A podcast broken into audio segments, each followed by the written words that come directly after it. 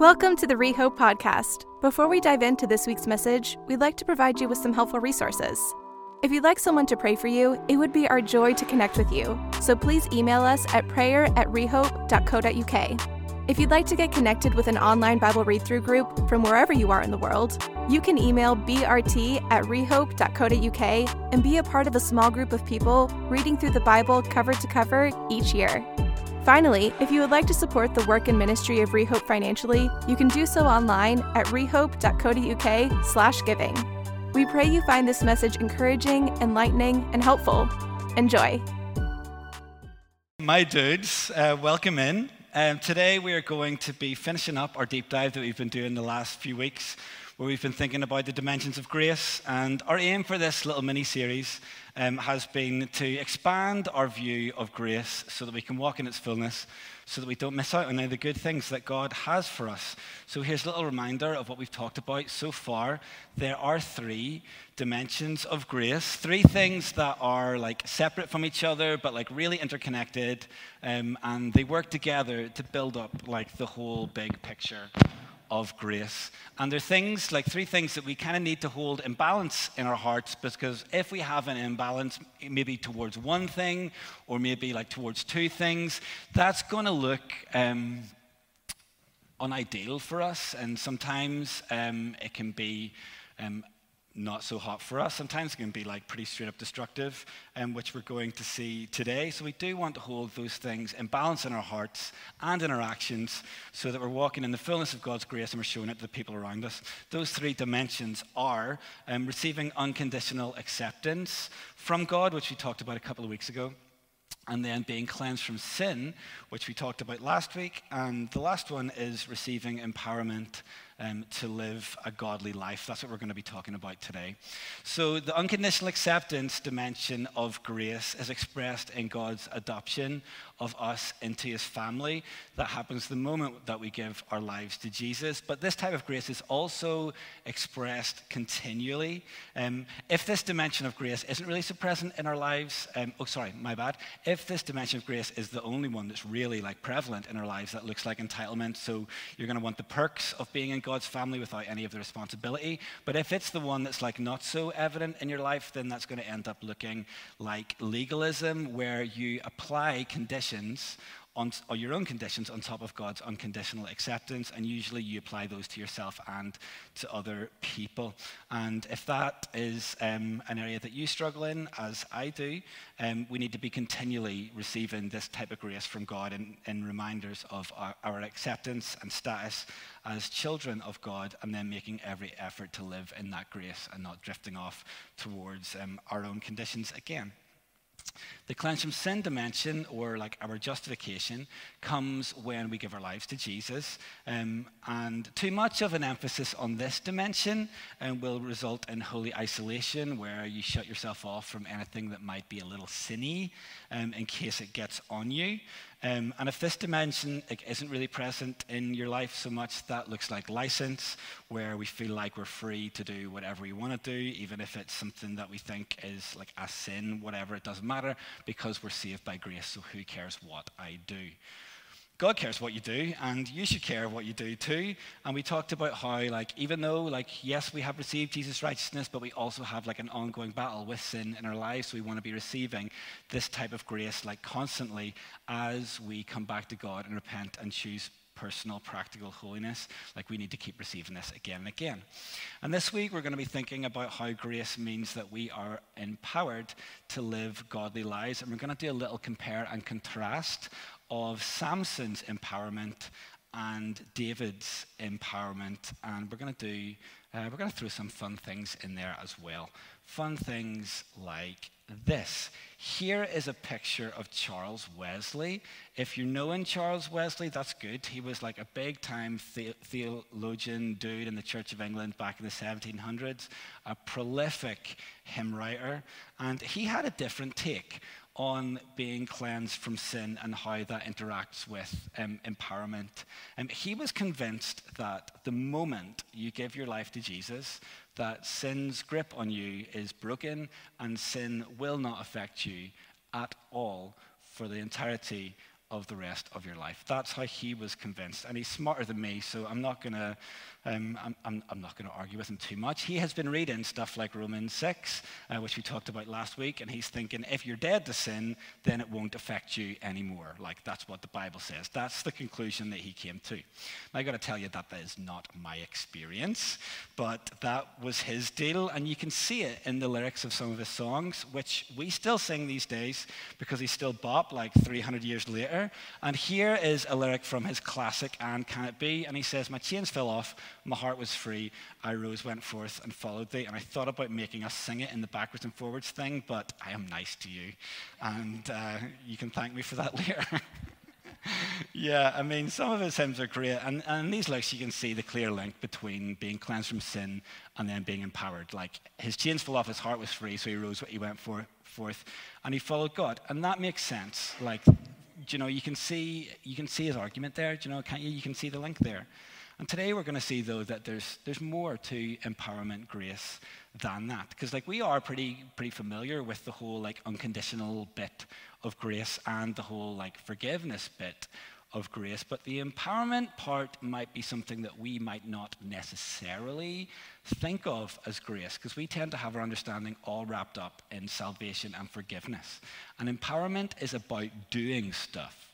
And since doing stuff and grace are so separated in our minds, then the empowerment bit kind of tends to get pushed out and forgotten about a little bit.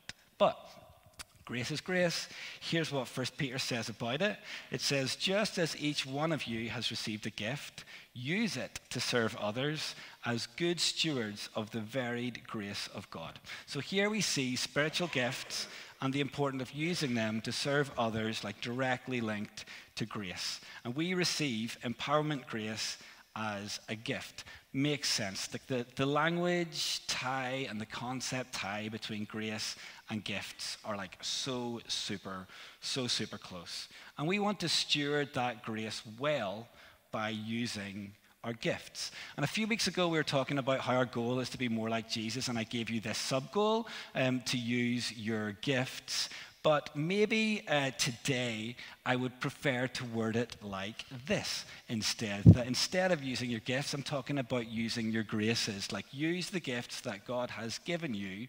Use the graces that God has given you for other people, for the benefit of God's kingdom, and it helps you grow more like Jesus, and everybody wins. Everybody wins. Grace is a gift. All types of grace is our gift is fun. So, gifts can come in all kind of forms. Spiritual gifts can be natural gifts. Like, the first time we see spiritual gifts explicitly mentioned in the Bible is in Exodus 31. And my dude Bezalel, his gifting is, he's gifted to be an artisan. Like, that's his job. And he's gifted in that way. They can also be supernatural gifts, like probably all the things that we think of as, like, classic spiritual gifts, you know, in the prophecy and the speaking tongues and the healings and all those sorts of fun things, etc., etc. Spiritual gifts can be natural or they can be supernatural. They're all grace and it's all good. So whether you're spiritually gifted as a joiner or as a nurse or as a prophet or as a speaking in tongueser, you have received empowerment grace, which you can use for the benefit of other people and the advancement of God's kingdom, and it helps you to be more like Jesus, and everybody wins. That's really exciting. Look, I know I had to reframe some of my thinking to see how empowerment could fit with grace. Empowerment is about doing stuff, and doing stuff seems to go against what we normally consider to be grace.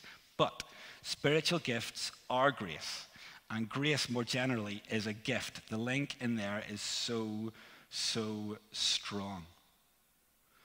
And as a gift, we're thinking that's a thing that we don't earn. There's another thing about grace that we think. We don't earn God's grace. Of course we don't. Right?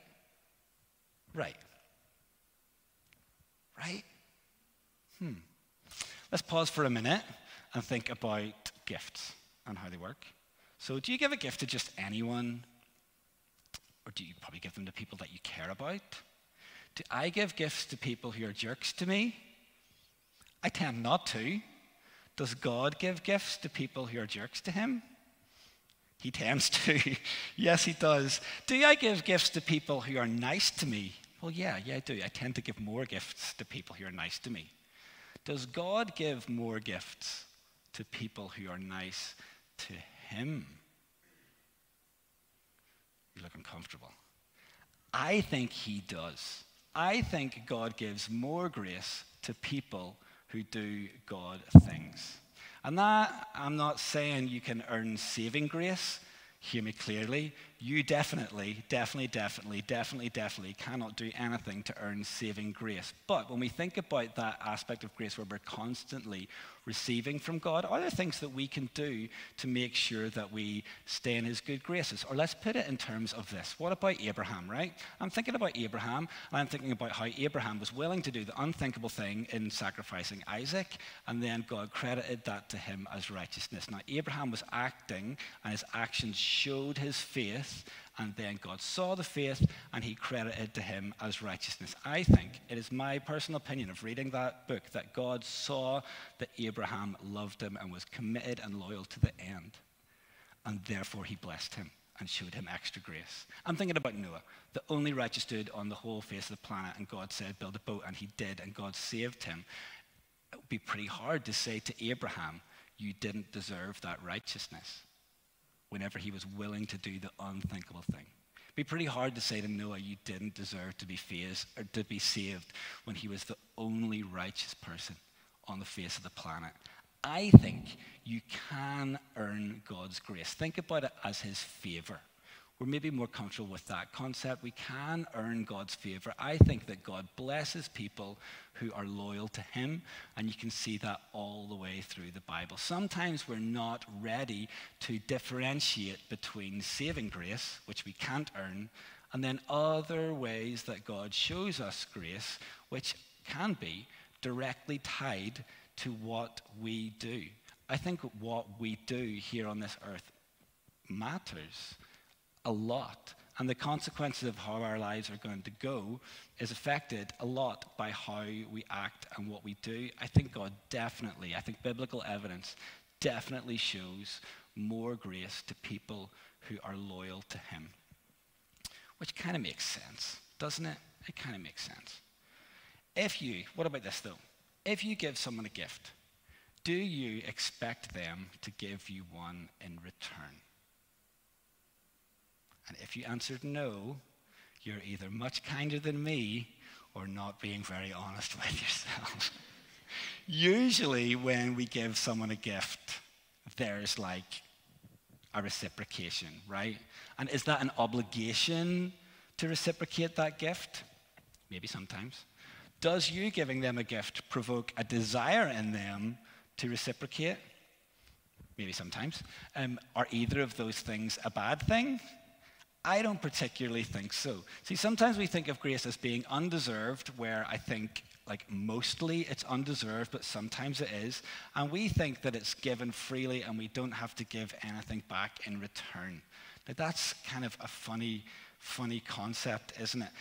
I got my head tangled up in a knot on this week, and I read a bunch of really long, jargony academic papers about grace, so you don't have to. And here's the kicker that I got to at the end of it. It's a quote from this dude, Scott McKnight, and I don't know who he is, but he said something that I think was really helpful. He says, Paul's theology of grace is not non-circular. That is, the apostle expects those who have experienced God's grace to respond in love and grace. In other words, when God gives us a gift, we give something back. And I feel like that makes sense. If someone is a good dude to you, you be a good dude back. If God is a good God to you, you be good back. Because a gift says a lot about the giver, but sometimes how we receive something can say a lot about the recipient. Do you know? When I give a gift to Jamie, there are some rules that I have to operate under for how she receives gifts. So when I give her a gift, it has to be useful. If I just buy her something cute to sit around the house, she doesn't want that. She's a very practically minded person. I need to buy her something useful. And preferably it needs to be a bargain. I at least have to have researched that extensively, and I usually need to provide evidence that I have got it at the best price. Then she will receive the gift well. I used to buy Jamie stuff that I hoped she would like, and that didn't work out so well. Because when I gave those gifts, I was kind of saying, I like this and I think it's cool. You probably don't, but I want to change you to like the things that I like. Surprise, surprise, she didn't receive that so well. But when I think, okay, I'm going to give her a gift that says something, and it's going to say, I know you, and I know what you like, and I care about the things, even though I don't actually really care about these things, but I care about these things because you care about these things, and it's your birthday, so I'm going to play by your rules and not my rules. Here's something I got you. It's a steam mop. One time, when I was a teacher, I bought Jamie a steam mop for Christmas, and the lassies in the staff room at the school I was teaching in crucified me. And then I took it back, and I got her something else dumb, and she was like, where's my steam mop? And she bought one in the January sales. So anyway, way rather have a steam mop. Yo, I need to play by her rules because that says something about the giver. Do you know that I'm gonna know you, I'm gonna see you, and I'm gonna do the thing that you want, or especially for Jamie, it's the thing that you need that's gonna be useful for you. That's what it says about me. And what does it say about her? I mean, well, for those things, it shows that she cares about being financially sensible. And it shows that she's practical, and it shows that I know those things. And when she receives it, it shows that she is thankful. So gifts say something about givers, and receiving says something about recipients. But what does God's gift of grace say about the giver? It says, I see you, and I know you, and I love you, and I know what you need. Here it is. Receive it. And if the recipient says, yeah, cool, thanks and everything, but this is going to make no difference to my life, what kind of a recipient is that? We want to give something back. We really want to give something back. I mean, God's gift of grace is so lavish that it changes our lives in this life and the next for good. We should respond by doing Romans 12 things and saying, you have changed my life for the better forever into eternity. My life is yours. And that's how you receive grace. My life is yours. Unfortunately, that's not always what happens. Segue. Let's read about Samson real quick. You can find Samson's story in Judges chapters 13 through 16. We're going to focus in on a bit on chapter 15 today. If you've got a Bible with you, now's a really good time to look that up. But if not, don't worry, the words are going to be up on the screen as I read. We're going to start reading in verse 12, just so you know, but here's some context, just as a reminder of the whole Samson deal. So at the time when Samson was born, the Israelites had been handed over by God to the Philistines because of their disobedience, and that oppression lasted for 40 years. And God meets Samson's mum and dad and gives them a bunch of instructions for what they're to do and how Samson is supposed to live his life. He's going to be a Nazirite from birth, and he is going to save God's people from the Philistines. And God's Spirit moves and empowers him to do that. But if we jump forward in the story, instead of liberating the people from the Philistines, his job, Samson wants to marry one of them. And on the way to marry her, he eats some honey out of a lion carcass. And that seems quite inconsequential, but weird, but sure, he did it. But anyway, a bunch of stuff goes down at the wedding, and he doesn't end up marrying her, and it is a whole thing. But just kidding, now he does want to marry her again, but problem, she's married someone else. So Samson torches the Philistines' crops and their grains, their olives, their vineyards, all of it. And the Philistines now, they're not so happy about that, so they execute that lassie and her dad, and then they come for Samson. And the Israelites are just like, yo, this dude is a liability. So they tie him up, and they're ready to hand Samson over to the Philistines. So let's pick up in verse 12 and see what goes down. It says, the Israelites said to Samson, we've come to tie you up and hand you over to the Philistines. Then Samson told them, swear to me that you yourselves won't kill me. No, they said, we won't kill you, but we will tie you up securely and hand you over to them. So they tied him with 2 new ropes and led him away from the rock. And when he came to Lehi, the Philistines came out to meet him shouting. And the Spirit of the Lord came powerfully on him, and the ropes that were on his arms and wrists became burnt flax and fell off. He found a fresh jawbone of a donkey, reached out his hand, took it, and killed 1,000 men with it. Then Samson said, with a jawbone of a donkey, I have piled them in heaps. With the jawbone of a donkey, I killed 1,000 men. And this story is kind of nuts, and we tell it to children. Anyway, this should have been Samson's deal, right? Get this. This should have been Samson's deal. He is from the tribe of Dan. He is a member of God's people. He is a Nazirite from birth. He is 100% counted among the people of God. So unconditional acceptance, yes. Yes, it is. He is in God's people. He's also a Nazirite from birth. A Nazir what? Okay, well, we find out about a Nazirite vow in Numbers chapter 6, and it's a special consecration that you can do until a certain condition is met. And there's a bunch of conditions for what you do in that you can read up there. The outward sign of a Nazirite vow is that you don't cut your hair. But really, it's about keeping yourself like pure and clean according to the law of Moses, because you have got like a special focus in that time. Do you know, I know dudes who like who are part of this church who've done Nazirite vows until like a certain prayer is answered. Samson is on a Nazirite vow from birth. It's going to be for his whole life. In other words, he is going to be a Nazirite until he completes his job to start to free the people from the Philistines. Now you can read down that and you can see things that Samson does. Like they're like not allowed to touch grapes, but he goes into their vineyards to torch them. Like not allowed to get a haircut. Well, he didn't do that until the very end. No going near dead bodies. How about reaching out and taking a fresh jawbone of a donkey and killing 1,000 people with it? What about eating honey out of a lion carcass? Like Samson is not very good at this stuff, but he's got a Nazirite vow going on, so cleansed from sin, he should be. Boom, cleansed from sin. The plan here is that he should be cleansed from sin. So he's got the unconditional acceptance. He should have that going on. He should have the cleanse from sin thing going on. And he has been given a job to do, hasn't he? And the Spirit of God has empowered him to do that. So he should have the empowerment thing going on too. Samson should be walking in the fullness of God's grace.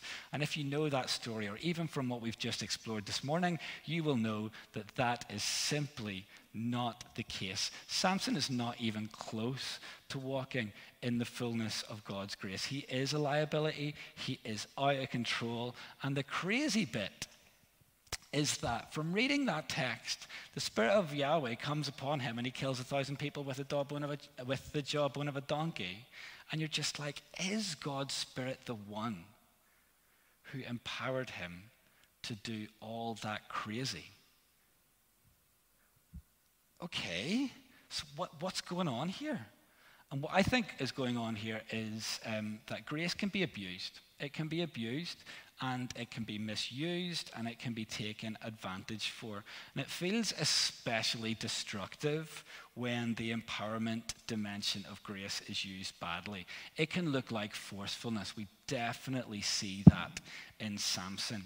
And all aspects of grace can be abused, but this one looks like forcefulness. It's got all of the, like, I can do whatever I want piece from the license thing, but this time you're not acting like you're part of the family. You're a lone wolf. You've no accountability. You're going to do whatever you want, and you're not going to listen to anybody who tells you otherwise. This is a problem. I probably don't need to tell you that that is a problem.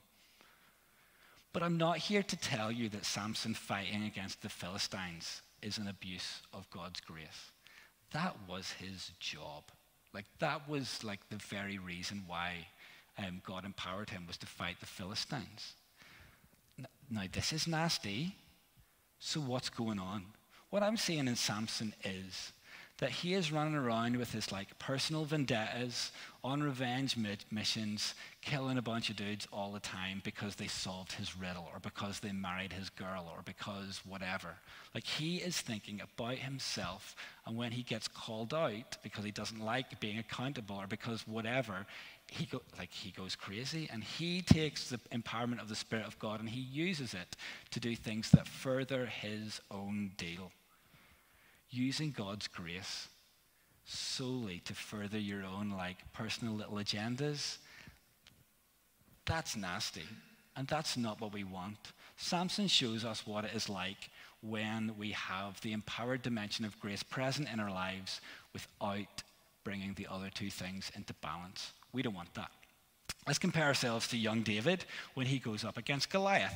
Really similar context. God has chosen a young man to fight against Philistines in a battle and start to free the people from the Philistine oppression. Really, really, really similar context, but so different in every other way. Let's go reading from 1 Samuel 17. We're going to start in verse 43. It'll be up there. Goliath said to David, "Am I a dog that you come against me with sticks?" Then he cursed David by his gods. "Come here," the Philistine called to David, "and I'll give your flesh to the birds of the sky and the wild beasts." David said to the Philistine, "You come against me with sword, spear, and javelin, but I come against you in the name of the Lord of armies, the God of the ranks of Israel. You have defied him, and today the Lord will hand you over to me. Today I strike you down, remove your head, and give the corpses of the Philistine camp to the birds of the sky and the wild creatures of the earth. And then all the world will know that Israel has a God, and all his whole assembly will know that it's not by sword or spear that the Lord says, for the battle is the Lord, and he will hand you over to us." See how David is motivated by passion for God's honor. God is being defied. David is not having that. And David is motivated, so God's going to do what he does through him so that the Philistines and all of Israel and all the world will know God's strength. David is thinking about God primarily, but also all the rest of the nation of Israel. And he wants God's strength to be displayed. He's thinking about other people. Key difference between Samson and David is that Samson is out for himself and David is out for everybody else, willing to put himself in grave danger.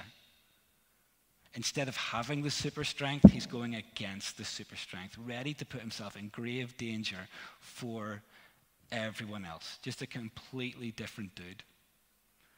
So different from Samson's revenge quests. Doing empowerment grace for the benefit of other people, that's what we're after. That's what it looks like if you just have empowerment grace. But what if you have the two other things, but you're weaker in the area of empowerment? Well, that can look like laziness. Disclaimer, it can look like laziness. If you resonate with this later, I'm not calling you lazy. It can look like laziness. Sometimes it looks like some other stuff. And if, as you're listening on and you find that you do resonate with that, well, it's good to have the self-awareness and be paying attention to the movement of God's Spirit so you know what you're going to be able to do to combat those things. It's a good thing to figure this stuff out. Maybe laziness is a bit of a clunky word, though. I just wanted all the words to begin with L, because alliteration and preaching, you know what it's like. But hey, you get it, it's fine. Jamie told me, feedback from Jamie. Jamie told me that my sermons have been a little bit serious over the last few weeks. So just to bring some balance to the force, I'm going to do a silly voice for you. I hope you're ready. So when it comes to lazy grace in church, it can look something like this. Bing bong. Ladies and gentlemen, this is your pastor speaking. We've now reached our cruising altitude of 30,000 feet, and the fasten seatbelt signs have been switched off. Our cabin crew will soon be passing through the church with our in-flight service. During this time, enjoy some cute pop rock songs about God and take advantage of our offer to pray for you. We'll be arriving at the end of the service in about 70 minutes. So, on behalf of God, I thank you for choosing to worship with us today. Just sit back, relax, and enjoy your church. I was going to do you know Robin Williams, Genie from Aladdin, who does the like, ladies and gentlemen voice, but I couldn't, yeah. Okay, anyway, we'll move on. Obviously, that's a total caricature. And obviously, I don't think that worshipping the Lord Most High is cute pop rock songs. I'm just being silly, but I mean, there's so, like in every dumb joke, there's a little bit of truth, right? And I think that we're fortunate enough to not live in a country with a dominant consumer Christian culture. Around these parts, we've got to fight for our right to party these days. And I think there's a lot of good that comes from that. This might look a little bit different than like classic, like I'm going to sit at church and I don't want to do anything stuff. I think sometimes the laziness can come in the form of us wanting to protect ourselves from like stuff that might weird us out, like wanting us to stay within our comfort zones. So people who struggle in this area like could well be happy for church to serve them, but they don't really want to do anything to contribute to the community. It's not like they're running around doing bad stuff all the time, but when God asks them to stretch themselves and step out of their comfort zone, they're probably more likely to preserve the status quo. And just so you know that I'm not willing to call you lazy without calling myself lazy first, for me that looks like whenever people say things like we can be on mission all the time, you know, like with our neighbors when we're at home, we can, we can be on mission there. And whenever I hear that, like a lot of the time I think, I quite enjoy a little bit of anonymity at home. Like, I just want to be able to switch off at home. I don't particularly really want to do that, and I don't really want to talk to my neighbors. And I'm just not going to do that if that's okay, and whether it's okay or not. Like, that's how, like, that's one example of how, like, this laziness can look in people's lives. But there's a bunch of ways that can happen. But what about a church that is kind of living in lazy grace? A church that is living in lazy grace would probably look like a church that has lost its mission. Do you know? A church that would be happier to do stuff for the pre-existing community rather than doing something for people who are outside of the community right now, but we want to bring them in. Do you know, worship nights for us, like that's great. That sounds good. I'll come to that. But like reaching people outside of this church community and bringing them in, No, thank you. That sounds like it's not for me, actually. And this is something that I think we want to watch out for at Rehope Southside. Like so many churches, including this location of this church, during lockdown went into survival mode, you know? And like that's completely understandable. And over the last little season, we have been doing what we can to help us to get out of survival mode. But I think after like a long season of difficulty, the temptation is always there to just stay where you're comfortable, what you've got used to, even if it's not ideal, and stay in survival mode. And we don't want to do that. We want to remember our mission. We want to keep going and keep doing the things that we have been doing. And then when the time is right, then take the next step. I have been really encouraged over the last little while at the progress that we have been making in this area. She's not here today, so I don't mind talking about her. Claire Harrison, for example, is she helps organize Replay, like the little kids play group, and she has got every mum's number. Like building a community around the parents, like they're meeting up in the park. Like she is just so good at making sure that people know that they are unconditionally accepted when they come into this church, whether for a play group or for a main gathering, whatever that is. Like she communicates the grace of Jesus to those parents every time she sees them. So good. I'm seeing dudes like Fiona Kings even talking about it today. Like she's just so willing to say the name Jesus out loud and like pleasantly surprises herself and other people with the things that Jesus does for her. So casually talking about Jesus, she'll invite her colleagues to stuff like We Love Trading, just talks about Bible read-through all the time, talks about the send all the time, talks about Jesus all the time. Like she lets people know that there is hope for them and they can see like peace in her. She talked about it today. So good. I'm seeing dudes who are first-time guests here, who think they're going to escape to the back door before we catch up with them to talk to them. I'm seeing dudes run interference at the back door because we want to meet you and we want you to be seen and welcome and know that you're welcome here. And we want you to know that we're glad that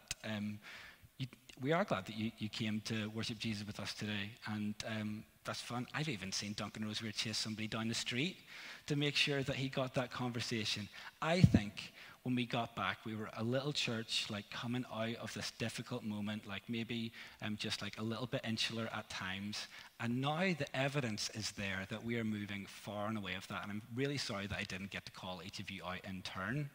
But the progress that we have been making over the last little while is encouraging me so much. At various points over the last little while, I've thought, For example, it was a bummer when we didn't get our Alpha course that we were organizing off the ground. And when Jamie and I were reflecting on that, we realized that when we planned that Alpha course, we'd only been back in Scotland for 3 weeks, and we just misjudged like where this church is at. So we made an error of leadership judgment, and then you end up being disappointed that the Alpha course didn't get off the ground. But it's not like it's not our fault. It's our fault because we just made an error of judgment. Now I do want to get back to Alpha courses, and I do want to get there soon. I'm not world renowned for my patience all the time. I do want to get fully back to our mission. But what I've been learning over this last season is that the right thing at the right time is really effective. And what I am seeing from you guys is like helping me to learn that, because there's get in progress, and it's driving forward. So I want you to hear this, and I want you to hear it well. Nice one. Good job. Like really, we really appreciate you. Like we appreciate you seeing somebody sitting on their own and asking them to sit with you.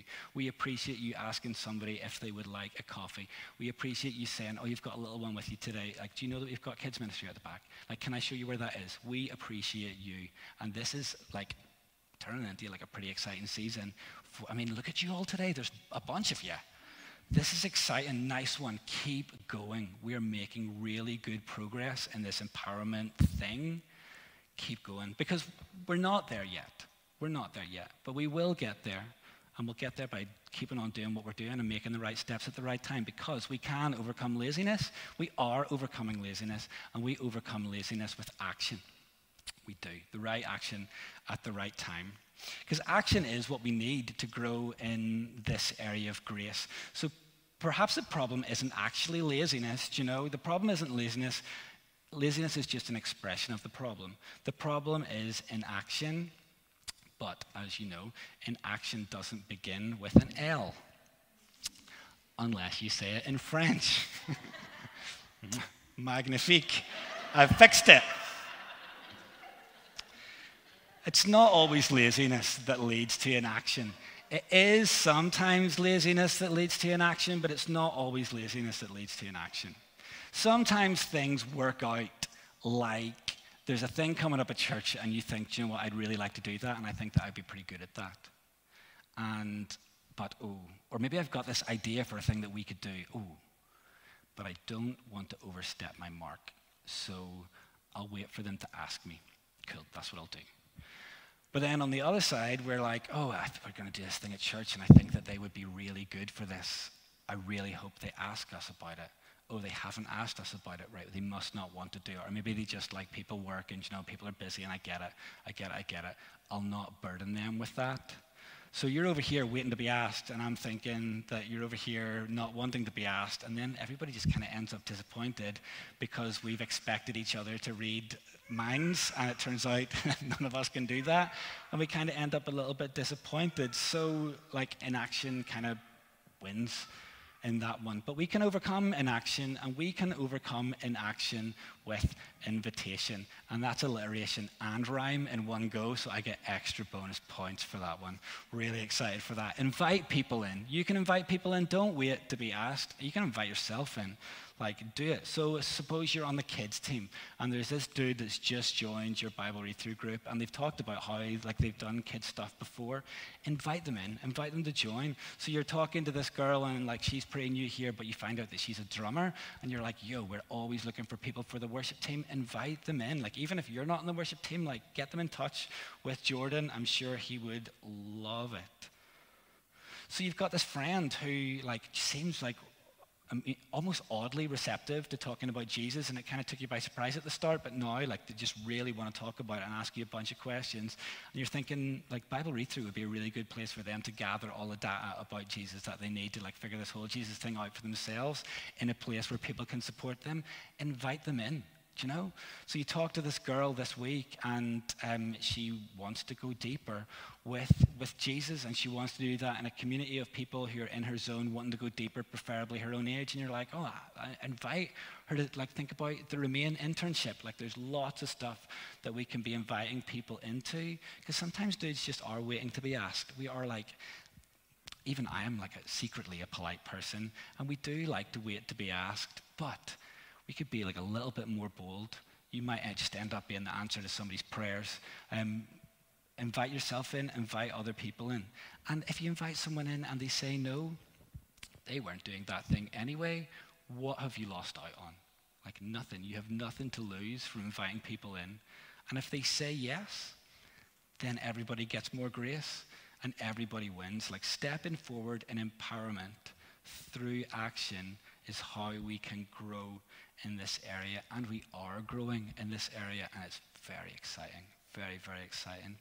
So there it is, my dudes, the three dimensions of grace. There is unconditional acceptance, being cleansed from sin, and being empowered to do good works. Grace really is amazing, but this Venn diagram has ended up getting a bit negative over the course of the last 3 weeks, so I think we should repopulate it a little bit with some other grace stuff.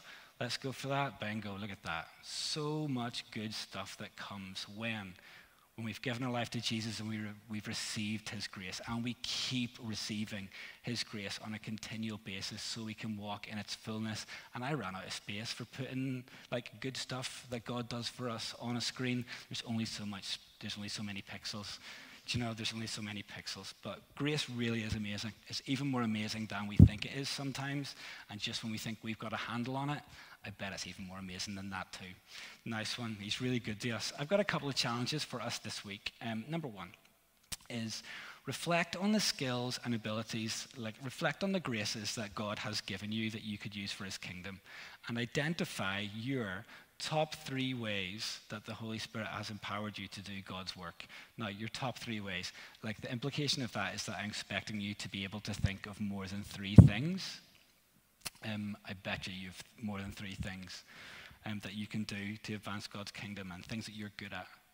And number two, if you're currently not making use of the Spirit empowerment grace to enliven your church community, then, like, consider serving. Like, if you call Rehope your church, we would love to help you find a serving team here that will fulfill you. Use your gifts. You're going to be filled up as you pour out. It's going to be good. You're going to love it.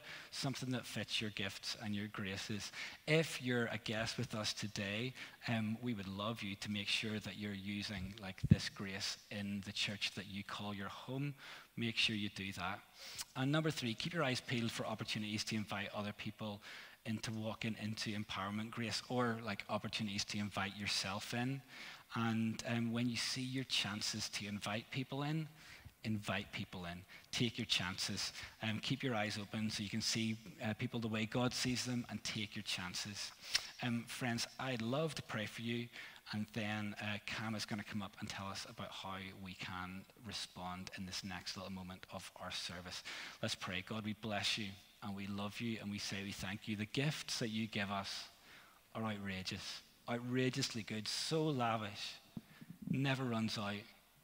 And what does it say about you as a giver? That you are the most loving person, like, thing, spiritual being, whatever. You're the most loving anything that there's ever been, anytime, anywhere. There's nobody like you.